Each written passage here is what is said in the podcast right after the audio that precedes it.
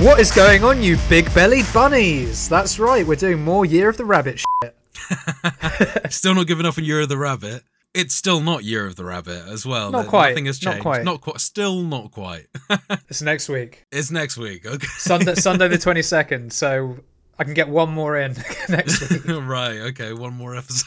Squeeze it in. Anyway, before we get too far down the rabbit hole, Oh, very nice. oh man, oh, this is going to be a good episode. Fuck me. You're coming in hot. Like. Uh, nope, I've got no more rabbit puns. Not today. Well, okay. uh, We ran dry quick. Hey, I only had one prepared, and you got two. Hey. Yeah. Oh dear me.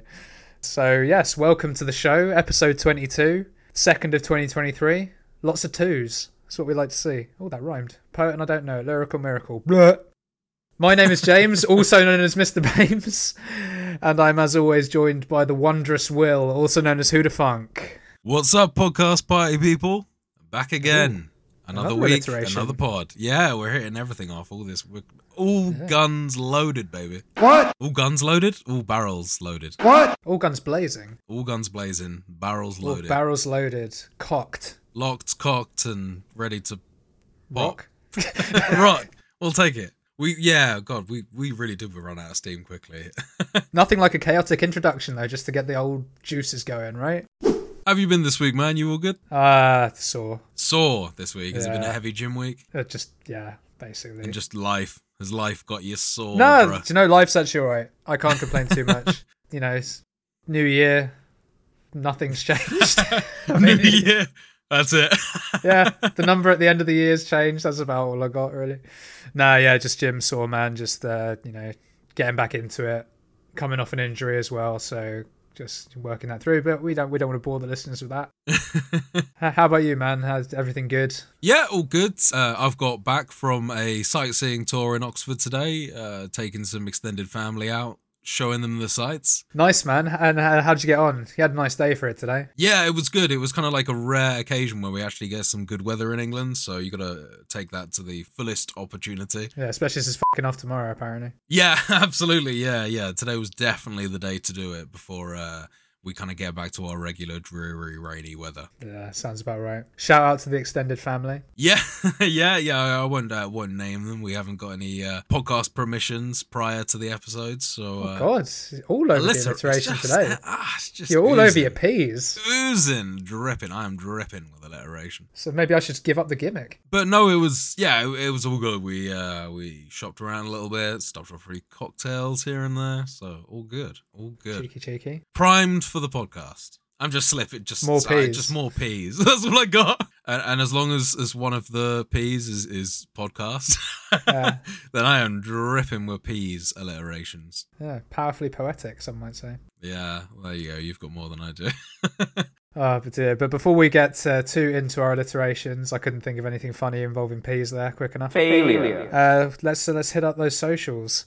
You can, as always, find the podcast on Spotify, Apple Podcasts, and pretty much anywhere else you get podcasts from by searching for Total Pod Mode. We also post regular video content of our playthroughs, stream highlights, as well as the podcast on our YouTube channel, Total Pod Mode. You can also find us on Twitter by searching for at Total Pod Mode, all one word. And whilst you're there, you can find me at Mr. Bames, and I'm also on Twitch under twitch.tv forward slash Mr. Bames underscore TPM. And you can find me at Hoodafunk on Twitter, and I'm also on Twitch under twitch.tv forward slash Hoodafunk. And with that said and done, let's talk about some fucking games. So, man, hit me up. What, what you been playing this week? Well, man, uh, getting a little bit ahead of myself, but I've actually managed to get some hours in this week's streaming Mass Effect, which obviously uh, we don't want to don't want to speak too much about that. We got the completionist corner down the road, down the podcast. Uh, that we'll get into that into a bit more detail, but uh, yeah, no, I was very pleased to be able to actually uh, get my shit together and actually put on a stream or two for the old podcast. I feel like that's a direct dig. Maybe Actually, I actually managed to get my shit together and actually get I actually fucking fucking yeah pulled my fucking finger out. Hey, hey, listen.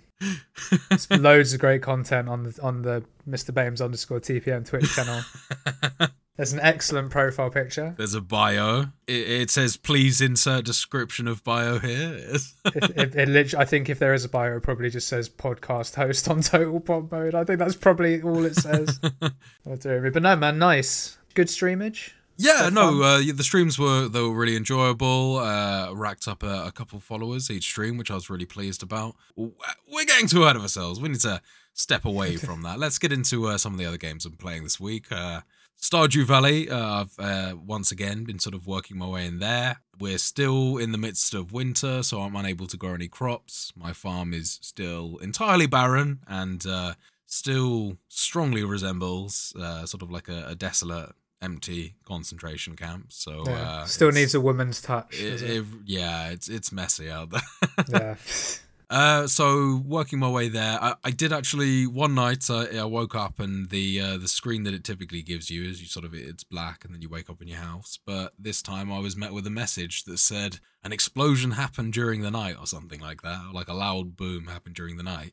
I step out my front door, go to check on my crops, make sure everything's all in order, and uh, look over and see that like a giant kind of meteorite with purple crystals uh, has like crashed into my backyard. So Nice. I'm unable to mine it currently with the pickaxe that I'm currently using, so I need to go ahead and upgrade that. That's kind of been my main mission. I've actually managed to, since the meteor has landed, I've managed to upgrade it once. Was hoping that would be enough, but it's not.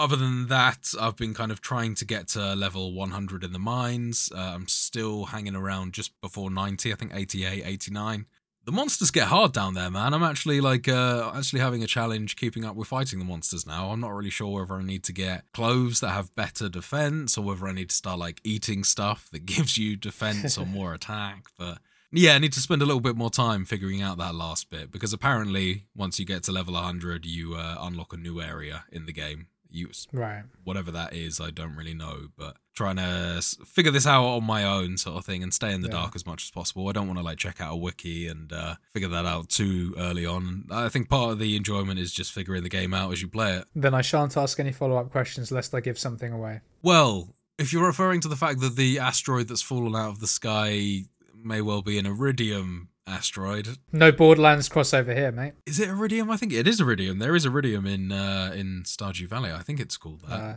you're talking Um, about things I don't know about them. I was gonna, I was gonna just say I think I might know what the area you unlock is, but I don't want to say it in case it's big old surprise. Okay, okay, yeah. Well, I'll you know I'll have to see when I actually get there. Hopefully that might be uh, next week. But um, I'm struggling as I say at the moment to actually beat the enemies down there. They just take Yeah. so many hits and they uh, do a lot of damage to your health. Uh, other than that, we went through the ice festival and I won the ice fishing competition there. Congratulations. Willy fucking sucks. That fisherman Willy, uh, he's no good. It's all about Hoodafunk man. It's all about the Duke playing through on that playthrough. Love how you've called yourself the Duke on that, and it's like I live in a fucking shack. Yeah, yes, I still do live in the shack. Yeah, it's not very dukely quarters, I will say.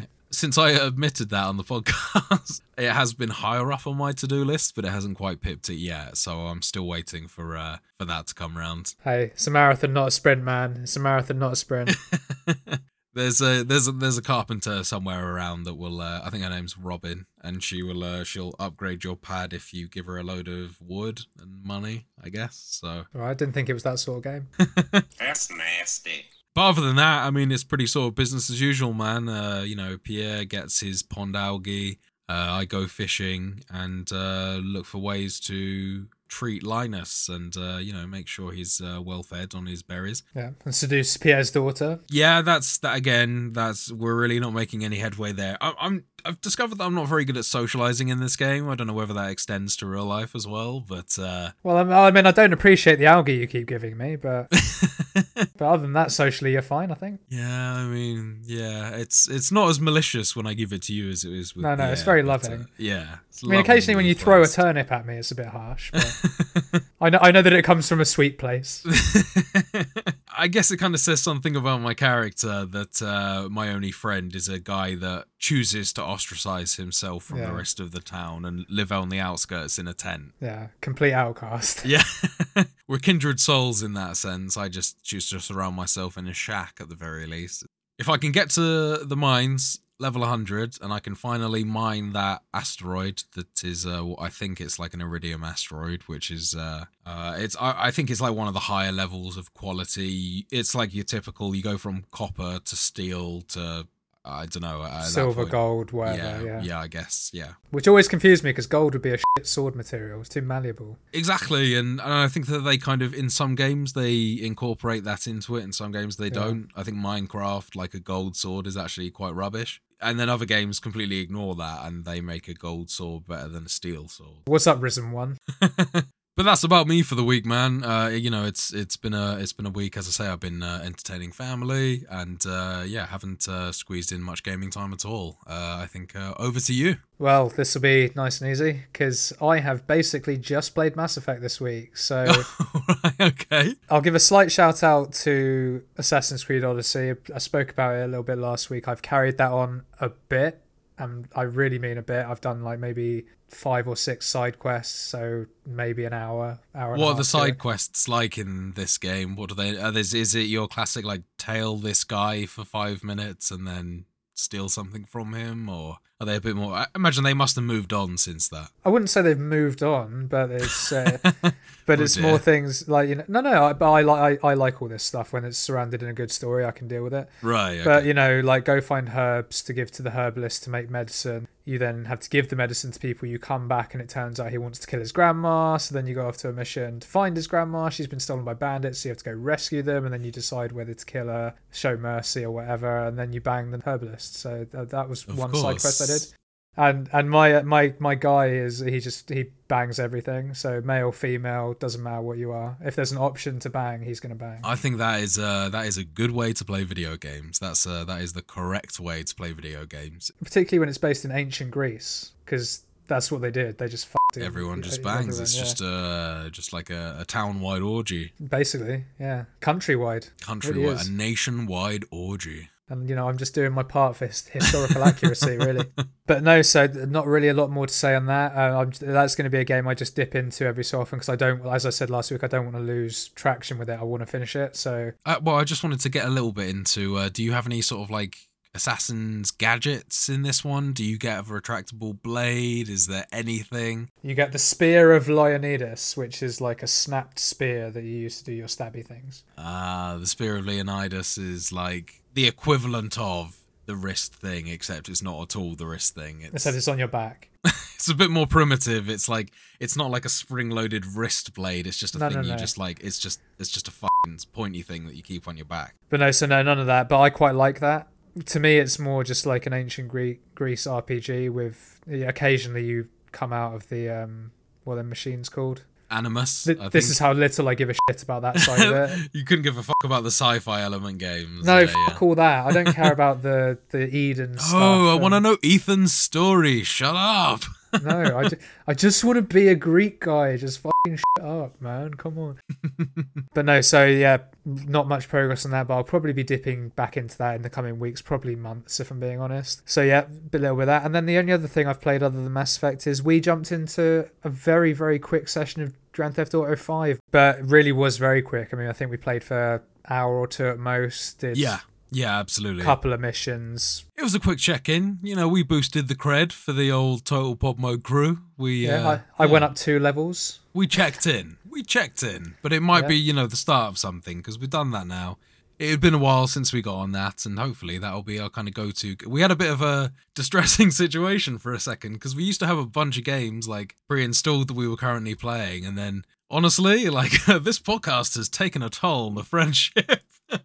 in terms of like the effect, you know, the amount of like uh, like social time that we actually spend together. We spend a lot of time like working together now, sort of thing. Which don't get me Yeah. wrong, like I think we both enjoy that as well. But uh, yeah, there's there's not much time left in the old diary for gaming together much these days. So uh, you know, it's it was good to squeeze that in, but uh, hopefully the uh, you know that will be the spur onto something bigger where we uh, start putting some hours into this. But the sudden realization that we didn't have hardly any of the same games installed anymore on the Which I also blame on the podcast in a way because uh, turns out sound effects and Audacity files take up a lot of room. Yeah, right. Yeah, these recordings they're not light on the file size. So No, yeah. I just had to buy myself a four terabyte SSD just. To um, but no, it was very good fun. Uh, first time we played together since uh, episode six.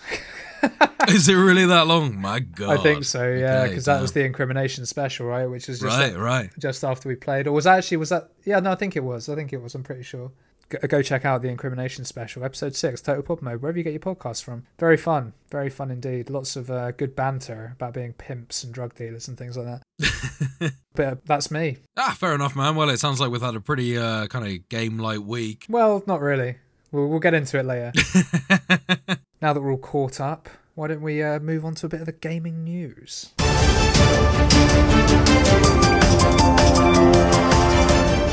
So, first news story this week. Familiar one for those that have been following the podcast from the early days. Microsoft and Activision Blizzard. That whole shitstorm. it's still simmering. Still simmering, still stuff going on. And it turns out not just Sony have an issue with this. Apparently, Nvidia and Google both have expressed concern to the FTC about this takeover. They're weighing in now. Yeah, which is, uh, I think we'd mentioned before on the pod that Google might have an issue and we'd sort of laughed at the fact that how can they have an issue with anything when they sort of have tried to monopolize various segments of the business world themselves. It matches the hypocrisy of uh, uh, the PlayStation exclusivity deals as well, you know? Yeah. So it's on brand for this whole clusterfuck of uh, idiots.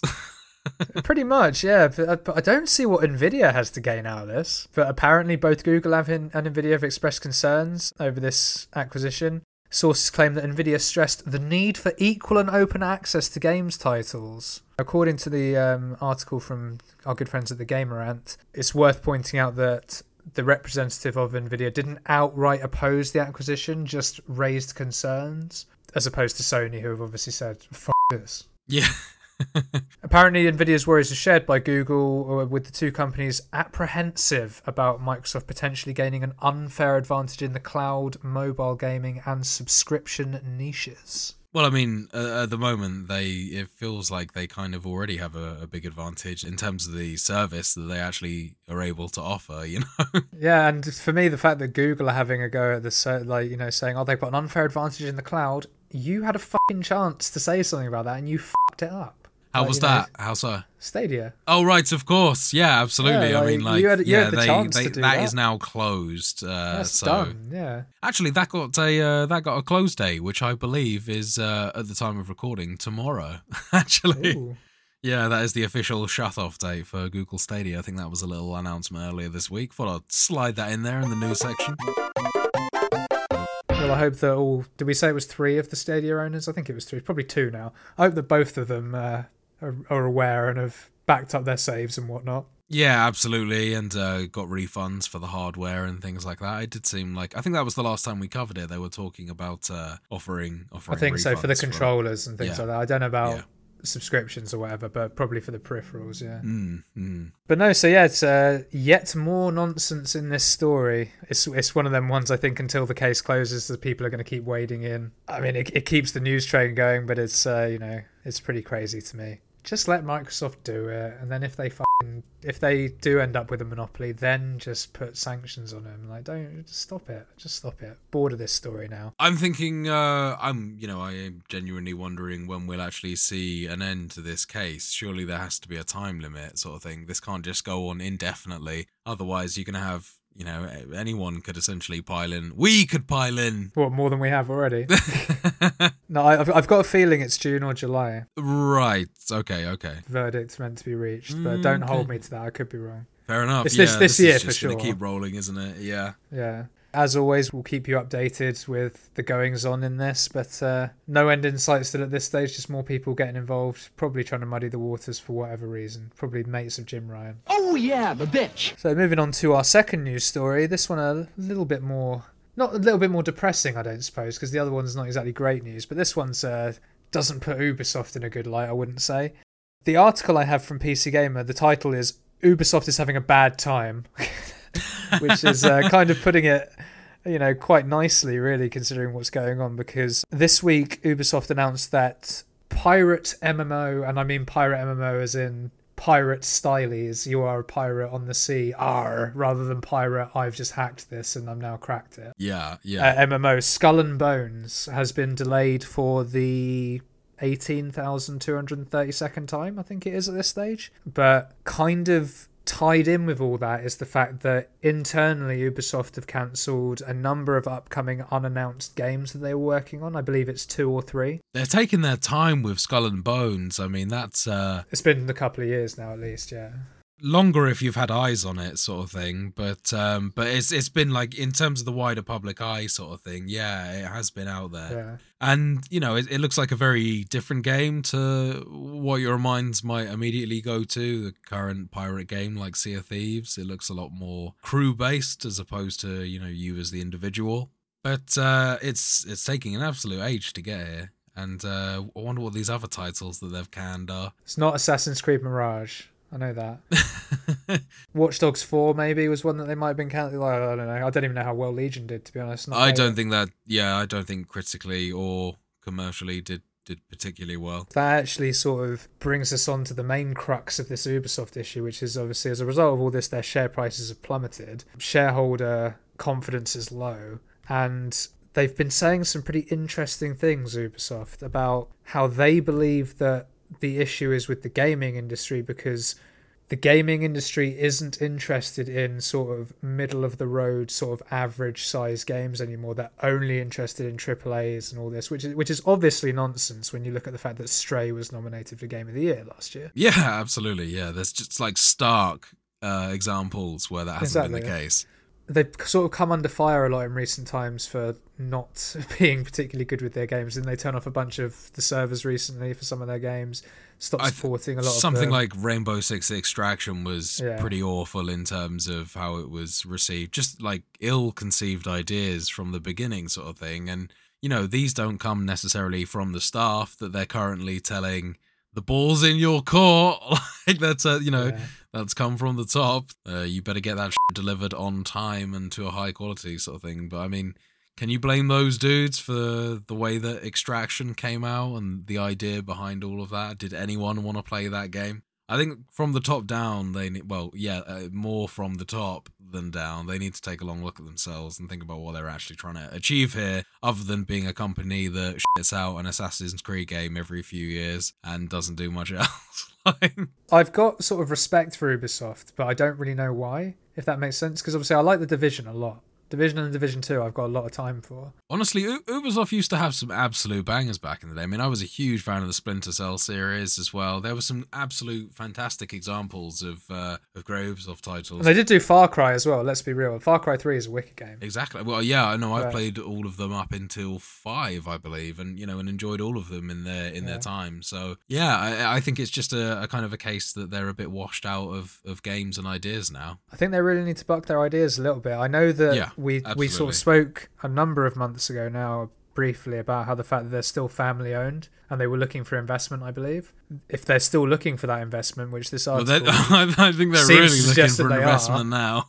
they're really not doing a very good job of making investors confident to put their money in it. No, no. Hey, and uh, the Mario versus Rabbids sequel uh, that didn't do well either. So Ubisoft is is having a bad day all round. and it's not just in the uh, the sort of the games directly that we're talking about that are looking bad because uh, one brief look at their finances as well is uh, not good viewing.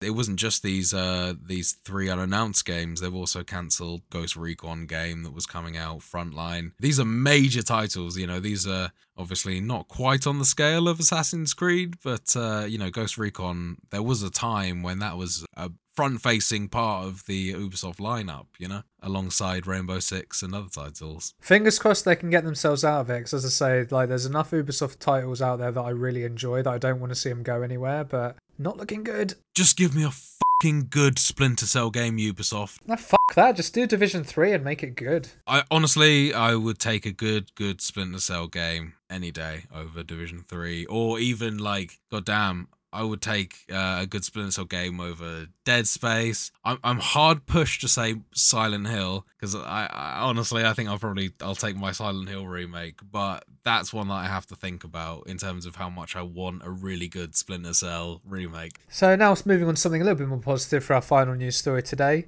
We mentioned last week that uh, people were speculating about Starfield's release date potentially being, I believe it was the 12th of April, which is the space launch day or some such. Well, an online leak has potentially suggested Redfall's release date. Now, Redfall, of course, is another Bethesda game due to come out. Rumors had sort of put it at the first half of this year, and you know, the rumor mill, how it is, is always speculating new things. But a recent leak has suggested that it could actually be as soon as May 2nd. Okay, okay. Still, still pretty far off. it's further off than the uh, predicted date for Starfield. Exactly, which makes sense. It does, yeah, absolutely. I mean, it's not going to come uh, any time around April, is it? If if it's rumored that Starfield is going to be imminent. And the other interesting thing about this leak, which sort of gives it a little bit more credence than just just sort of standard rumor, is that this rumor came from Twitter user Xtasis or Xtasis, who had previously leaked information regarding Overdose, Hideo Kojima's upcoming. Oh game. yes, okay, yeah, we covered that on the pod a little earlier. Yeah. Yeah, we certainly did. Which many sort of believe this makes this a bit more credible because the Hideo Kojima obviously confirmed that that was true. Mm, yeah. So you know, take it all with a pinch of salt. We don't know, but quite cool news. Particularly if you, if like me, you're a Bethesda fan. That said, I'm desperately searching for details of Redfall, and I'm trying to think if I've actually, you know, it's looking like it rings a vague bell, but I'm trying to think if I've seen much publicity about this game at all. I mean, is this uh, something that you've seen much of in terms of gameplay clips? No, but that's a very deliberate thing from me. I'm keeping away from it. I see. I I, see. I've been aware of it because I remember when they filed the trademark for the name Redfall, many were speculating that that could be a clue for Elder Scrolls 6 and where that's going to be. But other than that, I've sort of stayed away from it a bit, to be honest, mate, because I like to sort of keep in the dark about these sort of things so that when I play it, it's a little bit more fresh. I'll pick up things through the ether, of course, like Absolutely, this, for yeah, example. yeah. Osmosis of information. exactly, but I'm not going to actively go looking for things on it. I'm actually, I'm, I'm just taking a very quick look at some gameplay now because I honestly had no fucking idea about this game. it's, it's, uh, it's a first-person shooter. Yeah. The other interesting thing to come out of this is that both Starfield and Redfall are going to launch on Games Pass as day oneers. Is uh, Elder Scrolls going to appear on Games Pass day one? Don't know if it's been confirmed, but it wouldn't surprise me. Yeah, it would definitely wouldn't surprise me. No. To tie a bow on this story, I think we will probably hear more at the rumored Xbox sort of direct, if you like. Yeah, when is that? When's that actually taking place? I, I'm not actually sure because I don't know if it's actually officially happening. It's sort of been speculated that they're going to do their own event, but they wanted to give it a bit of time after the Game Awards. But I don't think it's actually been confirmed yet. No, that yeah, there isn't a, a release date. I'm just looking here. There's no showcase date. There is a Bethesda developer direct on the 25th of January. Oh, okay, okay. So, you know, watch this space. They may be speaking about both of those games, may even confirm the release dates. Who knows? It's all on the cards to be a good year for gaming. Fingers crossed, man. Fingers crossed. Last year wasn't too bad, so let's uh let's see if this year can hold a torch to it, shall we? Well, last year gave us Elden Ring, so uh, let's see. Let's And see. Ragnarok, which uh, by all accounts Yeah. is fucking amazing. So yeah. yeah. So with that, I think we come to the end of the news. So why don't we take a gander at what we've been up to in Mass Effect as we mosey on over to Completionist Corner? Sting coming soon. coming soon. So, opening episode of Completionist Corner proper. Mass Effect 1. Yeah, I've been really looking forward to getting onto this section, man. Uh, Mass Effect is is a game that uh, you know I haven't given it its proper dues over the years, and to finally be starting this off and also playing it alongside someone, it's it's given me something to kind of work towards, and uh, you know it's it, it's been looking forward this week to sort of bringing this up and discussing it with you. So yeah, let's get it kicked off. Couldn't agree more, man. I fucking love this game and uh, I'm very much looking forward to discussing it with you. Before we get too much into the story, I think we should probably set the scene a little bit. Yeah, good idea, absolutely. Why don't you tell us a little bit about your character, Will? What are they called? What class are they? What's their personality like? Have you given them a random backstory? Do tell. Yeah, so uh, my character, uh, you know, I, I really set out in this game uh, with the character's creator to make some sort of abomination. I was really dead set that I was going to kind of go against what I do typically, which is take it really seriously and try and make a character that I really like the look of and someone that I can actually bear to stand the look of for what is potentially going to be a trilogy of games that we'll at some point get around to completing. But this game, uh, given that I'm playing the Renegade class, going to be doing a lot of crazy stuff, I figured that we would just go and try and make my character look like an absolute mutant. And James, as I'm sure you discovered while I played this as well, quite a disappointing character creator. You're being very nice. It's a completely shit character creator, is what it is. Very limited uh, in terms of the things that you're able to do. It seems like all of the facial features are essentially just picked from, uh, you know, various different shapes of, you know, eyes, nose, mouth, and then sliders that are extremely limited. They definitely could have done with increasing the range of which that they were allow, you know, allow you to do your sliders, but Pretty sure there's a mod that unlocks them. yeah, that's good. I, I have a feeling it's probably a lot to do with uh, the animations that they use for the faces and how it would look It quite is, yeah. dopey if you. So they opted for the whole not allowing you to make your character look stupid, which to me is the wrong decision. They should have uh, I agree. Allowed you to just it. make. You know, if you want to play like a dumb looking person, then you should be able to do that. If you're going to allow them to create a character, in my book at least. So No, I eh, completely agree. Choice. I think they fixed it for Andromeda. If I Did remember they? correctly, I, th- I think if I remember correctly, you could make some utter nonsense in Andromeda. I could be wrong though. so I ended up with a you know a character that looks sort of semi strange, but more resembles like kind of a, a purple haired Emma Stone type on the, on the Okay. character now, and it works well. Honestly, I believe that they actually changed the uh, voice actor for uh, Fem Shep or Gillian, as she will be known for the uh, the rest of the segment. They actually brought on Jennifer Hale, who provided the voice for Fem Shep in two and three, but I don't think she was the voice for the first game, so I think that they finally brought her back on board. The game gives you a little bit of an option to pick your kind of history and how you enlisted, sort of thing. What was your background? Were you spacer? Were you Earthborn or colonial? Uh, I think I went for Colonial. So that's the one where you you live on a outskirts planet in the Attican Traverse. That's right. Yeah, exactly. I yeah, because I think otherwise you're like born in a kind of a city and you enlist in an academy sort of thing, or You, you got the right sort of idea. It's Yeah. uh, we'll get into it more with my one because mine's going to be slightly different. But spacer is both your parents are in the military, you were born on ships, and you just travel around constantly, right, and then yeah. enlist. And then Earthborn is uh, you're an orphan on Earth. You're in a gang doing petty crimes, and then you escape it by enlisting. and I went for option C, which is uh kind of just living out in the middle of nowhere, Yeah, bum f- nowhere, doing nothing. yeah, just sort of jamming.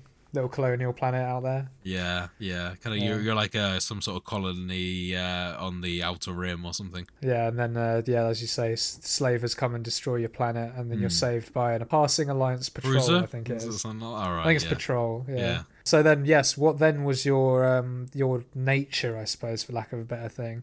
Did you go ruthless if you're a renegade? Oh, do you know I wasn't? I think I went for Sole Survivor. I think in the end. Interesting. Okay. Yeah, yeah. I like the one where basically you saw a bunch of crazy battle and uh, went through a bunch of hardships, but you were the uh, the one guy alive. So you're right. The ruthless would have been the kind of the typical uh, renegade choice. Um, to be 100% honest with you, literally uh, during the character creation, I completely forgot that I was doing a pure renegade class. So like, it wasn't until I had my first few like dialogue things like, oh shit, I'm supposed to be a dick. like, I did it, and obviously that was you know before I had any main interactions. It was kind of like the moment I'd finished creating my character. But yeah, I got to say, whilst I was picking all of that stuff, I didn't have it in my head at all that I was uh, going to be a renegade for the rest of the playthrough, or at least yeah. that I was going to be strictly a renegade to the absolute maximum degree, sort of thing. Because we've kind of agreed that even if our conscience is telling us to not do something, we're still going to pursue the pinnacle of whatever we're going for in terms of uh, renegade or paragon. Yeah, and uh, I suppose it's time to talk about classes now a little bit, or do you want to give a, uh bit of background on your character before we move on to that? Yeah, sure, man. So my character is literally the opposite to yours in nearly every single way. You went Okay. femme shep. I've gone male shep. Had to be. Interestingly, we didn't actually discuss the characters at all, apart from saying I'm going to be Paragon and Will's going to be Renegade. And my character is named Julius, Oh right, which okay. is which is a little bit Gillian similar to. Gillian. Exactly, we've got Gillian Jules here. I started off as a spacer. Right, that if it's I'm going like the full fucking like stereotypical hero soldier guy Paragon, yeah, right? Yeah. So I went spacer. Both my parents were in the military, and then I just joined following suit. And I picked war hero, which is one of the natures you can have uh, that isn't Sole Survivor or Ruthless, which basically is my guy was leading a squad of troops in a near impossible situation got caught in a town where like the enemy were coming in in vast numbers and basically single-handedly stopped them from breaching the town and saved all the civilians and stuff like this. So bit of a legend my guy a bit of a big deal um, and in terms of character creation uh, th- this fucking thing I, I hate the character creation of mass effect for many many reasons because you mentioned there that they they limit it so that the animations don't look dopey they look fucking dopey anyway They do. I was gonna say there was there was definitely points for in this. Where I was going. I know Andromeda got a hard time on their facial animations, but I mean to be fair, the, the games are a lot older. it's not bad for 2007 but no, it's not bad for 2007. We're currently not- in the year of 2023. So exactly it's not great for mod but yeah and i basically made a quite good looking chap how close does he look to default chap? What kind of hair you go in? Sort of. Thing? oh nothing like default chap he's got sort of um the hairstyle where it's just sort of down and a bit shaggy and loose which is what inspired the name julius because it reminded me of a caesar haircut Oh right. Okay. Yeah. Yeah. yeah so i made him quite good looking uh, he's got paragon blue eyes like the same color as the paragon bar Yeah. Nice. Yeah. Um, he's got sort of black hair with a bit of salt and pepper because my plan is that across the three games I'm going to make him slightly grayer each time. He's going to Uh, age, okay. Okay. Very nice. and he's got one scar from his sort of war hero days, which is just a little one on the nose, just to show you know a bit rugged. He's been in a scrape before. Exactly, but you don't want to ruin the face, you know. And uh, he's pure paragon. He's uh, always going for the lawful way, always the good way, and yeah, not a womanizer. Very much unlike my uh, my renegade character from back in the day. And your Assassin's Creed character. oh no, but my Assassin's Creed character is not a womanizer. He's no, just everything. a, a humanizer. Like Yeah. it. Just like if it's uh, if it breathes and it's uh. If it's got a hole, Oh no, God. If it's got a He- hole, I'm gonna fill it. Yeah, he, he really took the any holes a goal seriously. Yeah, exactly. but no, so yeah, that's uh, that's where we are. That's that's Julius, and uh, he's sort of a bit of a goody two shoes, but surprisingly, so far it's still been quite fun. But we'll get into that a bit more further down the line. So yeah, so that now that we've uh, sort of given a brief background on the bios of our characters and things like that, let's talk about classes. What class did you go for, man? Uh, so I actually opted to go for a Vanguard class this time round. Very nice.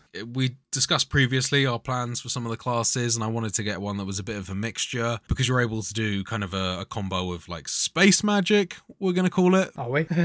They might call it biotics. I call it space, space magic. magic, that's fine. But uh, yeah, um, so I wanted a, a mixture of sort of having combat, and a vanguard is is skilled with pistols and shotguns. Uh, you know, I, I chose that class also because my main solution for winning battles in my last playthrough of this game, although I didn't manage to complete it, was primarily using a sniper rifle. Uh, it's it's a very powerful weapon, but I wanted to like give myself a bit more of a challenge and uh, and try something new, and also have a bit more access to some of the powers you get. I've been experimenting with the fact that you can lift up enemies and chuck them and, and stuff like that as well. You've kind of got some space Matilda powers. oh, Space Matilda. Space powers and space Matilda powers is is what my uh, Gillian Gillian Shep is rocking.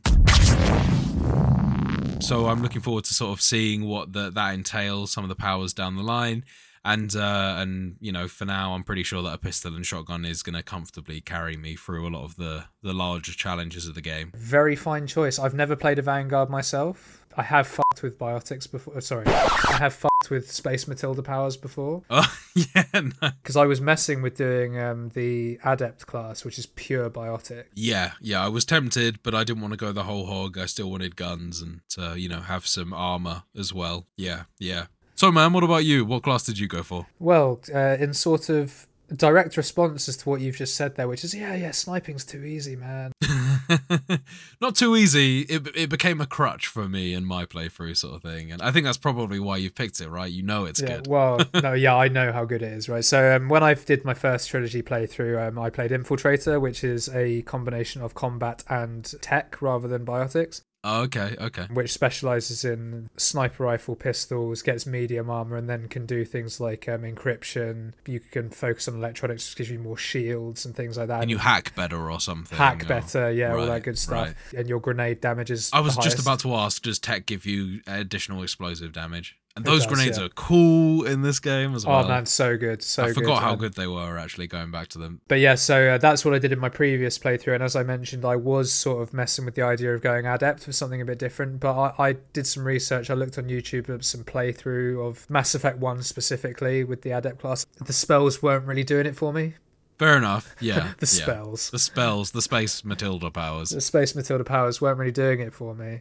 So I actually just went Infiltrator again because I know how fun it is, and honestly, it's the best decision I've made because it is so much fun. The difference is, is that when I did my first playthrough, I basically exclusively used pistols in Mass Effect One, but I'm using the sniper more in this one because as part of my whole backstory with the whole war hero gimmick, the reason he was able right. to do that is because he was sniping everyone. Sat in bushes. Sneaky shit. Exactly. So really having fun with it once again. Obviously, it's been a number of years since I played as well, so I'd, forgotten a lot of cool stuff you can do. But yeah, very much an infiltrator, sort of sneaky type guy. But also because I'm impatient, I still just go in guns blazing as well. Yeah. yeah, and and yeah. the good thing about the snipers in Mass Effect One is you can almost use them as a shotgun. So do they bring up the sight, the scope to your eye quite quickly, or Uh, not noticeably quicker than other games, but it's more once you're in it. Typically, in other games, if someone shoots you, you get knocked about quite a lot. right? Okay. and because with weapon attachments and various things, I've spec'd it to do incredibly high damage with incredibly high knockback. Right. Right. So right. I knock people on the floor and they're fucked, and I can just put two or three more bullets into them and they're dead. How many iterations of character uh, did you go through before this was your kind of final setup? Oh god, oh jeez, yeah, I probably should have mentioned that in the character creator. So, uh, according to my Steam page, I've played Mass Effect Legendary Edition for 23 hours in total, and and I know that my file that I have going is 13 hours. right. just so- over. So I've spent 10 hours creating various characters, getting them to cutscenes, realizing their shit, starting again. Oh, it's painful because you have to watch this. You can't skip the cutscenes either, so you have to watch the same thing over You and do over again. this to yourself all the time. Well, no, but dude, if it's exactly like you said earlier, if I'm taking a character through a trilogy, it has Yeah, to. if I don't like the look of it, Yeah. then I'm going to delete it halfway through Mass Effect 2, and that's going to be worse. Maybe I got uh, lucky, I think, with my character because I w- like set with the objective of making them look a bit weird. When they do look a bit weird, it's kind of like to be expected. Yeah.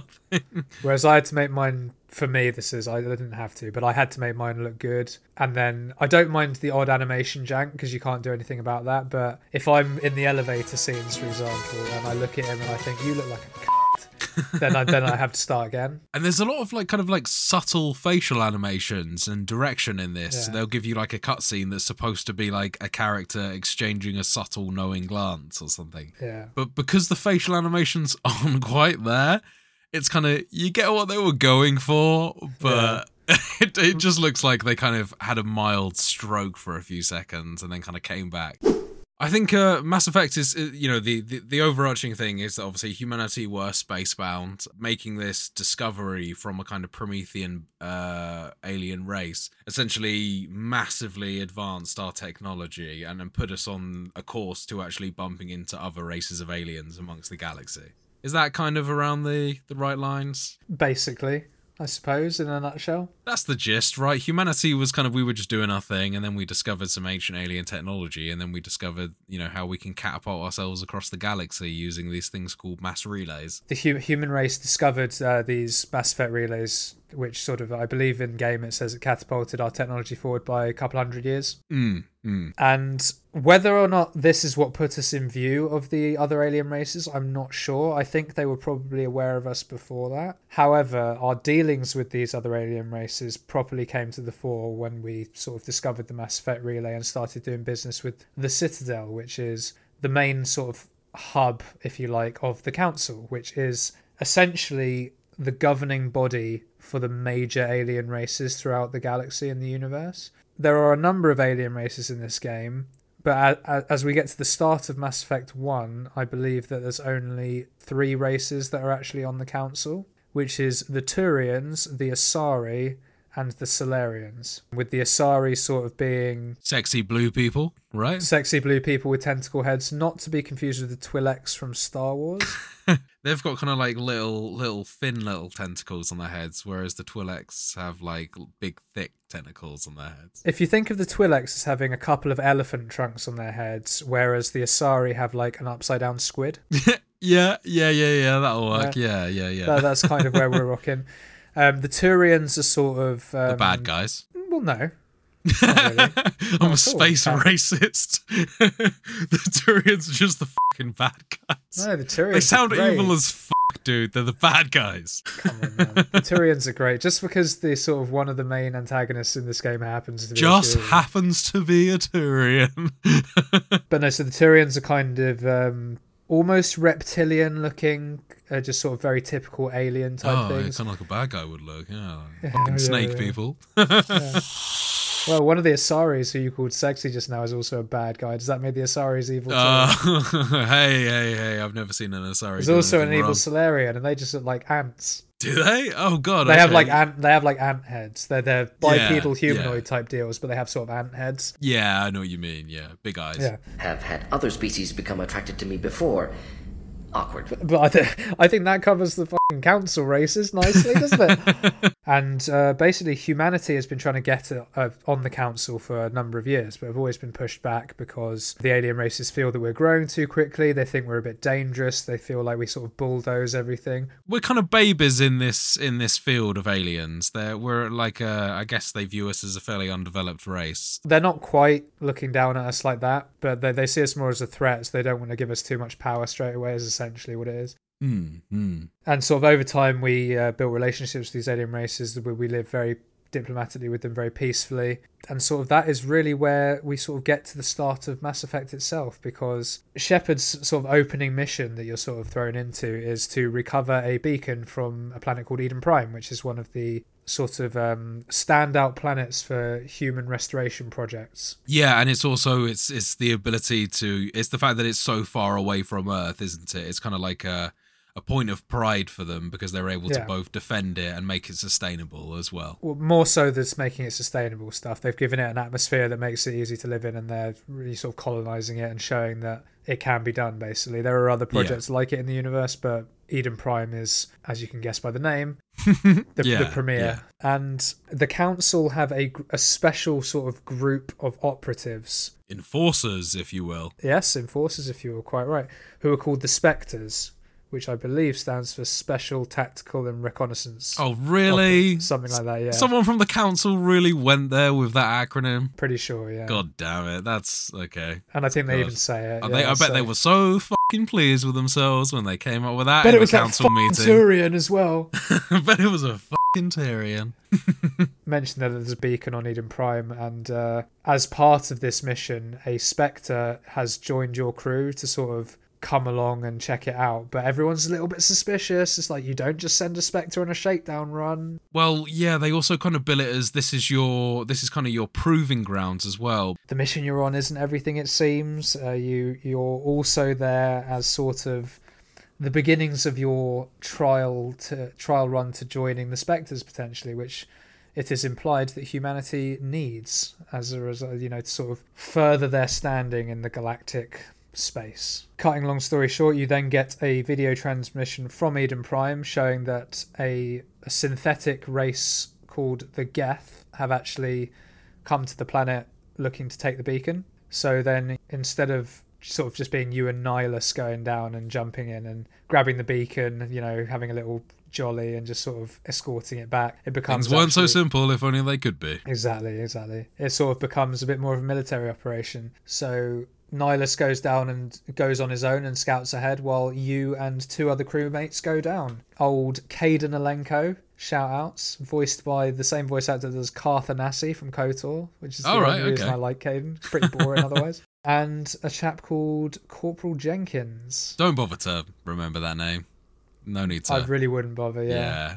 he ain't gonna last very long, the very short-lived Yeah. Corporal Jenkins. basically this is when you first get control of the combat you get down there Shoot a few puffy aliens. They kind of look a little bit to, like the flood. the gas balls Yeah, the gas ball aliens. Yeah. and uh, yeah and then you start traversing eden prime and uh, some stuff happens i'm going to tag you in here well why don't you talk to me a little bit about your first foray into eden prime Yeah, so uh, after wandering around and uh, shooting some of the local flora and fauna as a as a renegade would, As anyone would, I did that too as a paragon. you run into your first sort of Geth encounter, which is these sort of flying drones that immediately light up Corporal Jenkins. and he gets fucked. Like he gets just, uh, killed so easily. Yeah. Honestly, I mean, he was a corporal, right? You, you assume that I there's think some was military corporal, training. I, am pretty sure. Not according to that guy. Apparently, his uh his technique when you first encounter a new life is just stand there and take it like the end of platoon, just Yeah. fucking. Doesn't it say something like uh tore through his shields, didn't even stand does, a chance or something it like does. like, but come now. Apparently those ones were like they had crazy energy because like nothing tears through your shields like That's that what I mean, does yeah. like yeah i mean he they definitely like give the grunts the equipment i guess And They must have used the good ammo on Jenkins. Yeah. yeah yeah and uh yeah and and i guess that's also the the one of the earliest opportunities that it really gives you to kind of have a, a bit of a renegade slash paragon choice as well because uh in my class the guy was like oh what do we do about this guy and i was just like leave the fucking body we'll move Yeah. on kind of thing Forget this guy. He's nothing. yeah, he's nothing to me. He's dead now. Whereas my guy was literally like, uh, "Don't worry about it. We'll remember him forever." We'll, we'll recover the body and hold a funeral, but I need you to focus." Yeah, yeah. Get your head back in the game, soldier. We got other shit to do. Was kind of my uh, yeah, Yeah. my approach there. and I like those little bits of flavor as well. Uh, you know, right out of the bat, the game is kind of giving you that opportunity to carve your path through in terms of the character. Uh, so Yeah. yeah. it's a load of fun. It's a load of fun. Yeah, no, I say, uh, very, very funny the renegade option with Jenkins there. and from there, you sort of kill a few more drones and whatnot, and then you meet your first sort of recruitable squad mate, if you like, that doesn't start off in your crew. Out with the old, in with the new. Ah, Exactly. We have an empty chair for Jenkins, you, Ashley. who's Jenkins? That guy. Welcome aboard, Ashley Williams. So Ashley Williams is um, a chief gunnery officer for another squadron of the Alliance. And helpfully, didn't all her guys get wiped out as well? So it's, it's really much so. convenient. Yeah, and actually, you end up killing one of them because they become a husk, which is basically where a human gets put on a giant needle thing that gets, shoots up in the air. Their life gets drained out of them, and they become a bit cybernetic-y. bit robo-y. They they look a bit blue, and uh, Yeah, and they explode with electricity and things like that. yeah, But yeah, she joins your crew. She's also the one that's um, sent through the video distress call where you saw the planet being destroyed by the um, the Geth and stuff. that's it. Because yeah, it's it you know it, it's the routine thing, right? And then all of a sudden you see the distress call and, and the big massive alien uh Geth ship in the background as well. For the purposes of where we are in the game, yes, it's a Geth ship. All right then, keep your secrets. And you also get to uh, berate Ashley again as a bit more flavour to your character here. you like uh, so when she explains that her, her her people die, you're like, oh, you know, you just left them all to die, sort of thing. Despite the fact that I chose the uh, the lone survivor uh, Yeah. beginning thing, where like I chose that, I still berated her for doing exactly the same thing. But yeah, so you meet up with Ashley, you walk on a little bit further, and you then sort of head to the dig site where the beacon was being held, but it's gone! Oh, No! Typical game. Yeah. The thing you needed is now in another castle. Fuck Yeah, sake. exactly. So no, so it, it actually turns out that the beacon has been moved to um, a sort of train station type place for extraction. Yeah, pretty much. Yeah. So you move on from the dig site and you find a couple of huts. In one of the huts, there's some nice goodies. But what's in the other hut, Will? Ah, there's a couple of people in there, a couple of survivors. Uh, Yeah. One, I believe, is a, a doctor inhabitant. Yep. Uh, I think she's some sort of doctor, at least. I believe they're both scientists. Yeah. Yeah, yeah, yeah. Um, and uh, one has kind of obviously the the whole invasion and the battle scenario has left him truly rattled. He's kind of all over the place, kind of mad rambling and stuff like that. Kind of PTSD type deal. Yeah, absolutely. Yeah, yeah, yeah. The guy needs help. Yeah. Help is not what I gave him. I gave him uh, a, a fist to the face. Uh, I gave him a left hook. yeah. Essentially, my extreme option was just knock the guy out and progress on. And the doctor's just like, "What the hell is wrong with you?" You know, which is Yeah. like understandable sort of thing. Again, yeah. And as you say, just like, "Oh, he was gonna hurt somebody sometimes. Put him out And the beauty of this game is, is that Renegade isn't evil. So there's a lot of ambiguity. It's just being like ridiculously efficient and being a dick. Yeah, yeah, yeah, yeah. I love it. And you know, the character that you're playing, Shepard, you know, the uh, high up in the military, absolute badass, essentially like a, a hero of humanity sort of thing, is he's already regarded as pretty much at that point, isn't he? He's like the best of the best kind of thing. Shepard is. The pinnacle. Yeah, exactly. And I think that it's funny because you can imagine both sides of that coin. Both sides of that coin play really well. You know, the kind of the as you say the electric glowing blue good guy that's just a you know a pinnacle of everything good Yeah. or you can be a kind of like sleazy captain zap brannigan type where you're just kind of sleeping with everyone and being absolutely ruthless or at least trying to sleep with everyone anyway. yeah yeah yeah the success on that we'll see Checkmate. So what did you end up doing i'm sure you were a lot more compassionate with this uh, poor traumatized young man Um, unfortunately, there is no sort of good option in sort of as an antithesis to that. Basically, you just don't use the dialogue choice. What's wrong with him? oh right okay Or you can use that dialogue choice, but then you, it's like, oh yeah, he just needs to rest or whatever. And then I think you pick, I'll shut him up, which is then you punch him. In the face. uh, you just say goodbye at that point, oh yeah yeah okay yeah and you just sort of leave him. And he goes, "There is no hope. We're all gonna die." And it's like, oh man, someone should really punch you in the face, but it's not gonna be me, not today. yeah yeah yeah Uh, you get to um, a sort of hill that overlooks the train station where you are, and you see sort of a hut just before the train station. You then see the train station itself, and a cutscene starts, and you see that Nihlus, your Turian buddy, is sneaking up on on on a ruffian-looking guy, but catches his face and sort of stops because I know you. And this is where we meet antagonist A, Saren, who is another Turian. So this is what Will was saying earlier when you sort of say, well, one of the Turians is a bad guy. Kind of, I'll give you that. However, he does have a good reason for being a bad guy, which we won't get into until the end of the game. he's kind of Turian, but he's kind of like cybered up a bit, isn't he? He's a bit of borged up, like uh, you know, he's got some he's got some pulsing blue circuitry going on, and his eye looks like it's definitely been replaced with uh, like an eye camera. You're very much on the money here. Will. Oh, Yes, that's, ex- I'm definitely exactly- not in league with the ancient like cybernetic bio race, despite looking like one. How do they explain that away? How do they do they do they ever explain that away? They're just like, oh yes, Aaron, he's just kind of roboty. Nothing to do with the robot evil guys, but he's just a bit roboty. They do at the end. They kind of explain all that, but basically he's enhanced to make him a better Spectre. Of course, right? Yeah. That's that's the sort of the cover, if you like.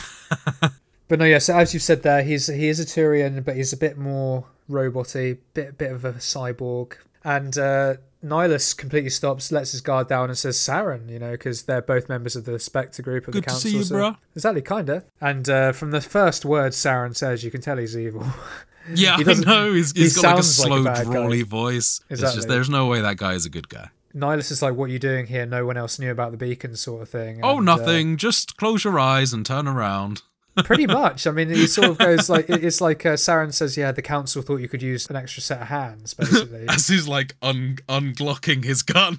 well, no, kind of. He puts his hand on his shoulder reassuringly, and Nihlus sort of puts his gun away and sort of looks off into the middle distance and goes, "Yeah, so it's much worse than we thought it was." And Saren just sort of like holds his gun up to the back of Nihlus's head and goes, Don't worry. I've got it under control. And then pops him in the head, and then the cutscene ends like just before he he pops him in the head. You just hear the gunshot.